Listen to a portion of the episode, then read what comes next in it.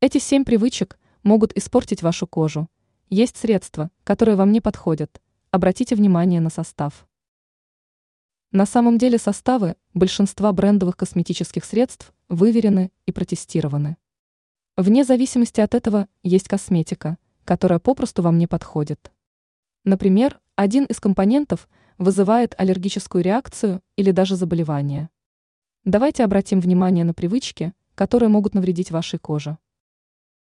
Что нужно учитывать при использовании косметики? Вот несколько привычек. Умывание мылом. Оно достаточно сильно сушит кожу и содержит много агрессивных компонентов. Скраб для лица. Не натирайте скрабом кожу слишком сильно. Протирание кожи спиртом. Его следует использовать в меру. Смешивание определенных компонентов. Важно консультироваться с косметологом. Средства домашнего производства. С ними нужно быть предельно осторожными. Кокосовые и минеральные масла.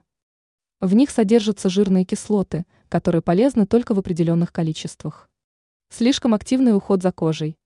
Не стоит скупать все доступные средства. Ранее мы писали о том, как ухаживать за кожей вокруг глаз.